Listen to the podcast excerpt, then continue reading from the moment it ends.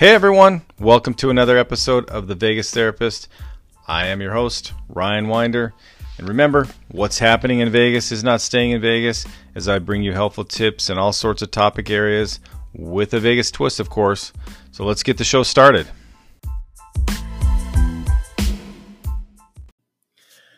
All right, welcome, welcome everybody. It's good to have you in for another episode. Thanks for tuning in and listening. Uh, I've got a great show for you today. I want to talk a little bit about grief and how we're all feeling that right now, um, whether we know it or not. But before I get to that, I just want to talk about a couple other things that have come up. First is um, I wanted just to share a uh, review that the listener sent in after last week's episode with my mom. I really appreciated them sending this in.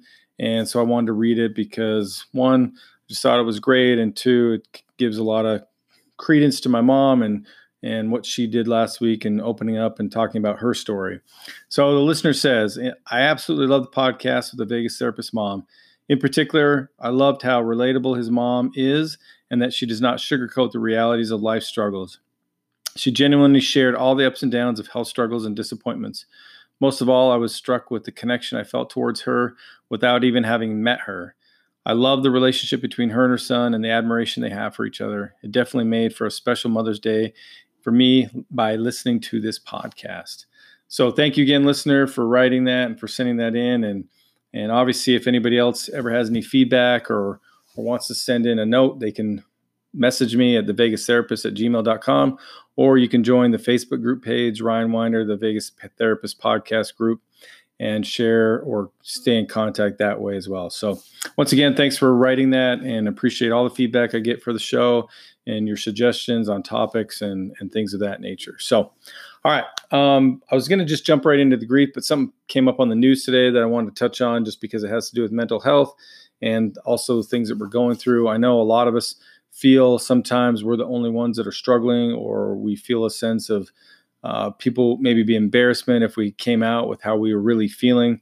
Um, and so Michael Phelps, there came a, there was a story on ESPN today about Michael Phelps, and um, he's had and shared about his struggles with mental health, in particular anxiety and depression in the past. Um, but there was a story in relation to the pandemic, and the title was Michael Phelps. This is the most overwhelmed I've ever felt was the quote that he shared. And so the article starts out with a simple question How are you?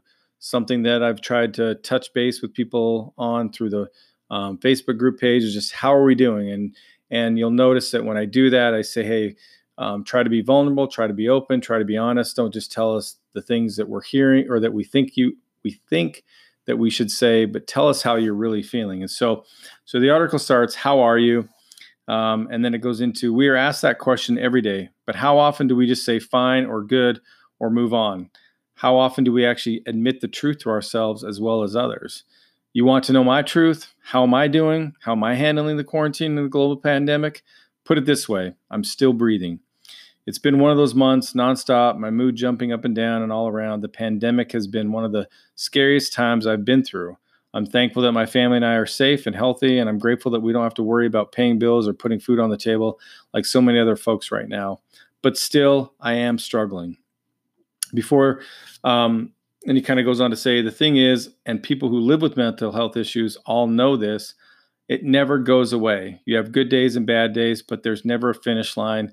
I've done so many interviews after the Rio Games with the story is the same. Michael Phelps opened up about depression, went into a treatment program, won gold in his last Olympics, and now is all better. I wish that were the truth. I wish that were that easy. But honestly, and I mean this in the nicest way possible, that's just ignorant. Somebody who doesn't understand what people with anxiety or depression or post traumatic stress disorder deal with has no idea. And really, to be blunt, the media is a part of that. So, anyway, uh, just thought I want to share that with my listeners out there just to let them know it's okay to not be okay. I know that's one of the messages I've sent throughout this whole time is that it really is okay to not be okay. And you'll notice that even though he's grateful for the things that he has and for the ability to provide for his family, he's still struggling, and that's okay too. Um, just because we can stay grateful for the things that we're grateful for and still have a sense of not being okay and um, and still feeling the things that everybody else is feeling, the struggles, the ups and downs. Uh, the sadness, the depression, the anxiety, whatever it may be. So, um, hopefully that helps. Um, if you want to check out the full story, go to ESPN and look at it on there. And uh, I think it's a it's a great read, and it's a great he's a great advocate for um, for mental health issues and dealing with them and not being ashamed of them. So, uh, thanks, Michael Phelps, for that. Um, all right, so uh, to get to the topic today, what if I told you then um, that what you've been feeling the last few months is grief? Some of you may quickly say, no, I've just been mad or pissed or sad or frustrated. Um, but whatever the number of feelings that may be associated with all this, um, that's maybe where you go to. But I still think that um, as more I've looked into it, the more I think that we what we're really experiencing is grief. And the reason that I want to address this is because if we don't name something, then we can't feel it for what it is and we can't move on from it. So we have to know what it is, we have to name it, we have to feel it in order to to move on. So um, just in thinking about what grief is, I thought it'd be good to start out with well, we all know, and I'm sure we've all heard before, the five stages of grief and what those are, but I thought I'd just review them really quick. The first one is denial, which is a disbelief in e- either in what is happening or in something that we may be feeling. So that might look like I may tell myself I'm fine, but really I'm not fine. And so we stay in that state of denial. Uh, another phase is anger. Um, I think that one's easy. Uh, most of us have probably felt some type of anger over all this. That's probably the easiest one to identify with. Uh, bargaining is another one. That's not so much a feeling. Um, it's just more of a way of trying to figure out a way out of this or bargaining with probably with a higher power or God about doing something to get out of grief. Um, depression is another one. And of course, again, that's type of sadness over any loss that we felt. Again, I think that's another one that people have uh, dealt with or identified with a great deal. And then finally, we move into the into acceptance. And this is where I think many of us are struggling as well is that, you know, what are we trying to accept? I know a lot of us don't want to accept um, kind of what's in front of us. And so we kind of push that off. Um, so there may be some current or past losses that we need to accept, but there's also very much the reality of the future losses that could be a part of this as well. Will life even be the same? What will normal life look like in the future? And so, as we're kind of experiencing these different losses and trying to move towards a sense of acceptance, it's like, you know, what are we ultimately accepting? And I think a lot of us are fighting that um, because we don't want to accept this quote unquote new normal that's being put on us. We want to go back to, uh, you know, our old normal and kind of the way we lived. And, you know, and obviously, I think for a lot of people, you know, we can still take a lot out of this, whether it's slowing down a little bit and spending more time with family. But I still think that we want to feel a greater sense of normalcy than what maybe is being thrown at us. Um, and so these stages are all very fluid. I know there's been times for me that I traveled down the path of acceptance only to be met with more anger, and then the whole thing just falls apart. Um, so I feel like I can be back at square one in a moment. And then sometimes I don't even know if I grasp all the losses that I may be grieving. So I have to really look at that. You know, what what are those losses? What do they look like? What what may I be completely uh, feeling at this time? And and maybe some of those losses I won't even know until later on because it's hard to to know exactly what's going to be taken from us. Um, but I also know so on top of the fact that we're feeling a number of different uh, feelings in relation to those losses, um, I think they all come with a varying degree of pain as well. Some losses are more heavy for us, some are easier to kind of move on from. Um, and I think, you know, whether it's the loss of normalcy, the loss of connection, the loss of gatherings, the loss of an event, the loss of a sports team or sports in general, the loss of s- celebrations, the loss of a time to mourn with those that are mourning, I think that's the one that's really hit me a lot is I've seen people have real losses, the death of loved ones, and they haven't been able to really mourn the same. I'm definitely grateful that I haven't had to experience that. But as I see people that have to go th- go through that, my heart really goes out for them, goes out to them because I think how are they dealing with that in such a in such a in such a way to where they can't really grieve or mourn with the people that they would really want to mourn with in this in the way that they'd want to mourn with them. So, and you know, again, obviously the loss of celebrations of events, graduations, things of that nature, that's all a part of it too. Um, so whether, like I said, it's the high school senior that has the loss of a graduation day with friends and family, something that they've been on a journey for for a long time, and we're looking forward to for such a long period of time. Um, I've had people share that they haven't been able to see um, a newly born grandson in four months. That's a loss. Losses um, have been ultimately they've been extensive and extensive, and they've also been complicated. Um, you know, and I think not only um, along with this are we grieving losses, um, multiple losses, but we're also feeling different forms of grief. Um, and in addition to what we would we would consider normal loss kind of grief, um, what we've been mainly talking about, we are also experiencing what's called anticipatory grief.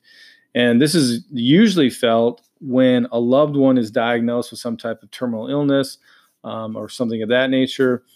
But during this pandemic, our anticipatory grief is directed towards the future and what the future holds, and whether or not you know again like what what will the losses be as we kind of move towards the the future um, there's a great deal obviously of uncertainty with that that surrounds all this. And so what losses will we have like i said in the future?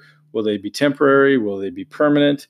And so with that much of that grief goes unresolved um, because there really is no certainty towards it. And when we have that unresolved grief or that grief that we're not able to to really identify with or be able to to have some acceptance with because it's hard to accept something that is uh, is so uncertain then we just are kind of left feeling um, maybe hollow I, I, guess would be a good word um, or we're left feeling um, empty at, at, some level and then it's kind of back into those other emotions of um, feeling sad feeling down feeling um, depressed feeling angry and just kind of you know um, replicates itself. So as you look at this and as you think about the, this process of grief, uh, if you're like me, you think, well, what can I do about this? Knowing that we are grieving, what can we now do as a result of what we're experiencing? And that's, I think, where we all want to get to is that if, you know, we want to get to the solution, we want to feel differently. We don't want to feel as down. We don't want to feel as upset. So I think the first thing that we need to do is really just have a simple understanding of the stages of grief, which I went through before. Um, we have to know that they're fluid in nature. They may not happen just kind of in a specific order. They may be all over the place. Um, and in addition to knowing them and knowing how they operate, we need to be okay with whatever stage that we're in and the feelings that go along with them. And that means then to allow yourself to, be angry if you're angry or sad if you're sad. Whatever state that you're in, just let yourself feel that and be okay with it. Know that it's it's designed to help you get to a place of acceptance. So a lot of this podcast um, uh, came as a result of me listening to an episode with Brene Brown and David Kessler in his book Finding Meaning, and he talks a lot about grief. and And his book on grief was specifically written for the type of grief that we talk about mainly, which is death and loss, that kind of loss. But they were applying it to what we were going through. And so I wanted to share some of the things that I came across in that episode and just some of the things from his book that I think can be helpful to helping us move through this process and helping us to, to deal with it in a more effective way. And so, um, so in his book, Kessler says um, about grief, um, and the book is called Finding Meaning uh, he points out the importance of having our grief witnessed. He he talks about, and and so I think it's important to talk about what that means, um, having our grief witnessed. And according to Kessler, um, having your grief witnessed is the need for someone to be fully present to the magnitude of their loss without trying to point out the silver lining. Okay, so being able to have somebody fully present with us and not have that person po- try to point out a silver lining. So if you're like me, um, when you heard that statement, uh, I felt when I when I first read it in the book, um, like I was getting kicked in the nuts or the teeth or whatever you relate to the most. Um, and all the people that I tried to point out a silver lining to when they were in grief came flooding back to me, and I just wanted to kind of crawl in a hole or really kind of reach out to them and apologize because I know I've done that. I know I've um, been sitting across from somebody in the in the therapy room. Um, they've been sharing their grief, and I've done that very same thing where maybe they just wanted to express that and just need somebody to be fully present for that. And I tried to pull out the silver lining. And so, um, you know, I thought I was doing the right thing, but, you know, it's not um, really what they need in order to have their grief witnessed. And, you know, I think when we think about, well, what is that silver lining or what are some of the things that we do or say, um, with, like, what are some silver lining statements? Um, well, when it comes to death, I think one that a, a, lot of times you hear is people will say, well, they're in a better place, you know, and it's like, well, if I'm in the midst of the grief and and I really have this sense of loss or connection to somebody that just died, well, I don't think they're in a better place. I think the place that that that I want them to be is still here with me, um, regardless of whatever better place there might be for them. I think that that better place is right here with me right now and um, and so hearing that again, the silver lining talk kind of takes away that that sense of having their grief witness for what it is at that moment.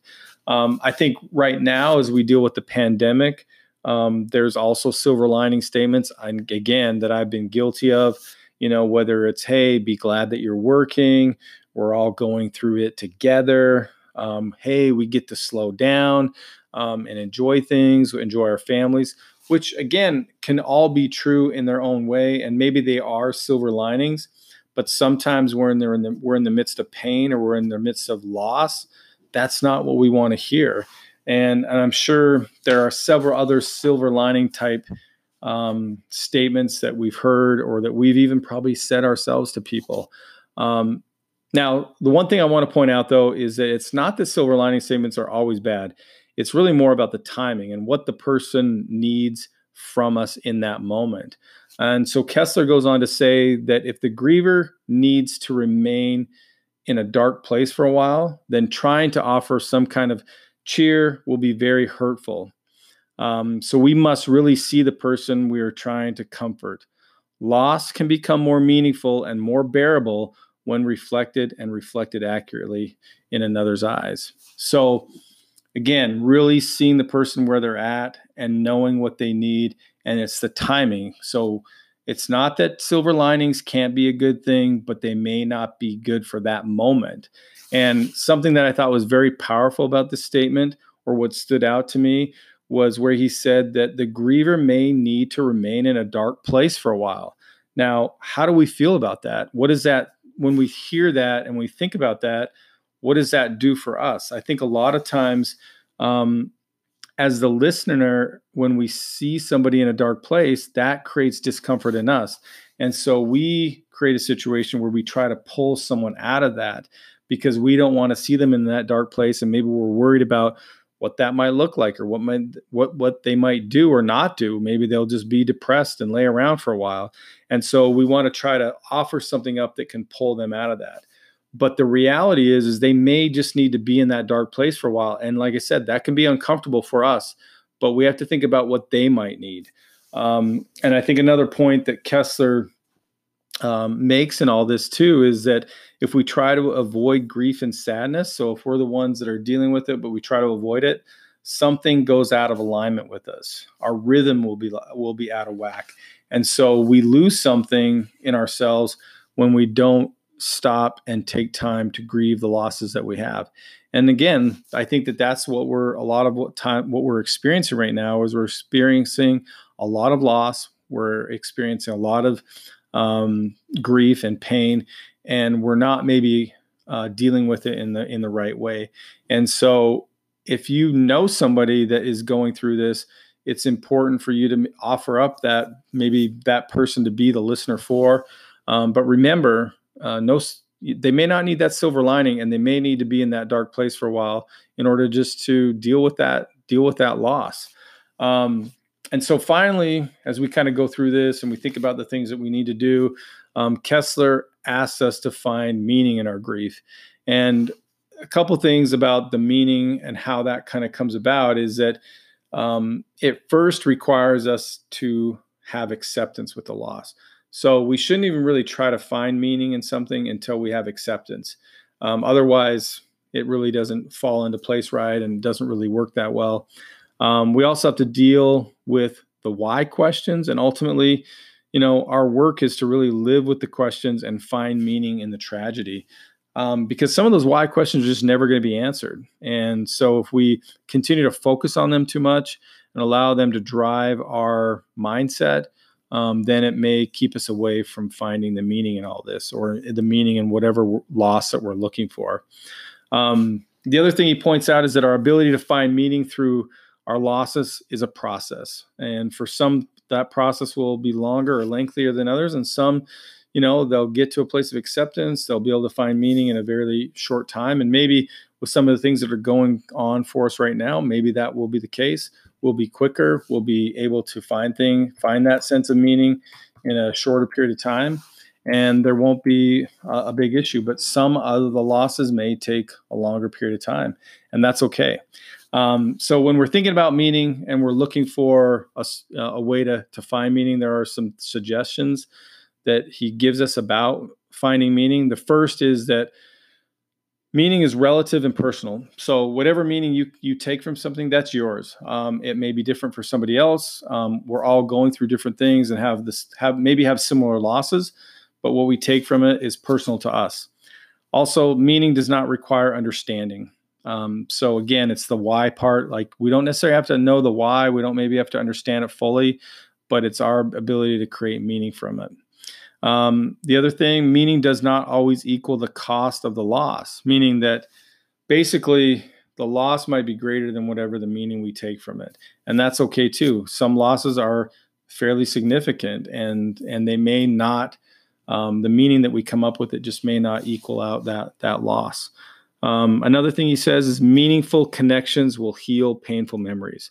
So again, and I, I think this is one of the struggles too. I mean, obviously, um, those who are with their families and stuff like that, they have them to rely on. Some people have been held without friends. I think that that's been one of the struggles with people like seniors in in high school and stuff like that is they're going through this loss but they've also been isolated from their friends they haven't been able to have those those connections to kind of go through together outside of just you know social media and video chat and stuff like that but i think they're missing those connections. And so i think once they're able to get back to that place where they can connect and with those people it will help to be able to help them to heal and help them to create meaning through all this this loss. Um, and finally the last thing is only you can find your own meaning.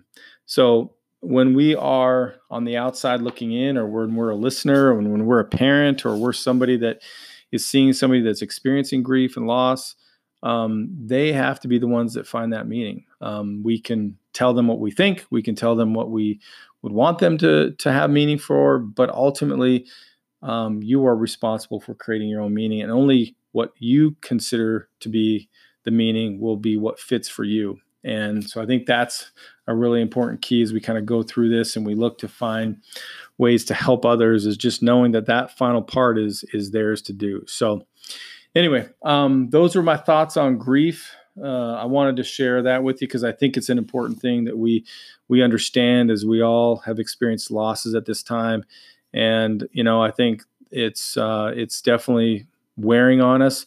Um, I think there's a lot of people who are starting to feel more and more depressed and isolated and anxious. They just want to get back to, like I said, that that sense of being normal. Um, and I think this is a big part of doing that is coming to that acceptance, being able to find meaning, being able to heal, being able to allow ourselves to feel the feelings that we need to to get to that place, and also too not being so quick to find those silver linings with people. Allow them their process, allow them that time to be in that grief, as uncomfortable as it may be for us to watch, that's what they may need. Um, I know one of the silver linings that have come out of this for me, um, speaking of silver linings, but it's something, you know, it's been something good is like, hey, the last dance, it's been great. It's been great to kind of relive those memories of of my um, youth and high school years and watching the Bulls and Michael Jordan and watching play and and just to kind of see the behind the scenes things. So I guess that's one thing that's good that's come out of out of this is we got to watch The Last Dance and and be able to enjoy that and have that trip down memory lane and share those things with my kids. Um, share the type of competitor that Michael Jordan was and his desire to win and the type of person that it or the type of I guess commitment that it took to win at that level. So I thought that was great. And that's my silver lining for today. But anyway, this has been the Vegas Therapist. Hope you're all well. Hope you are able to take this stuff and go with it and be able to uh, adapt it into your lives so that we can heal, that we can move forward, and that we can find meaning in all this. And I will see you next time and have a good one.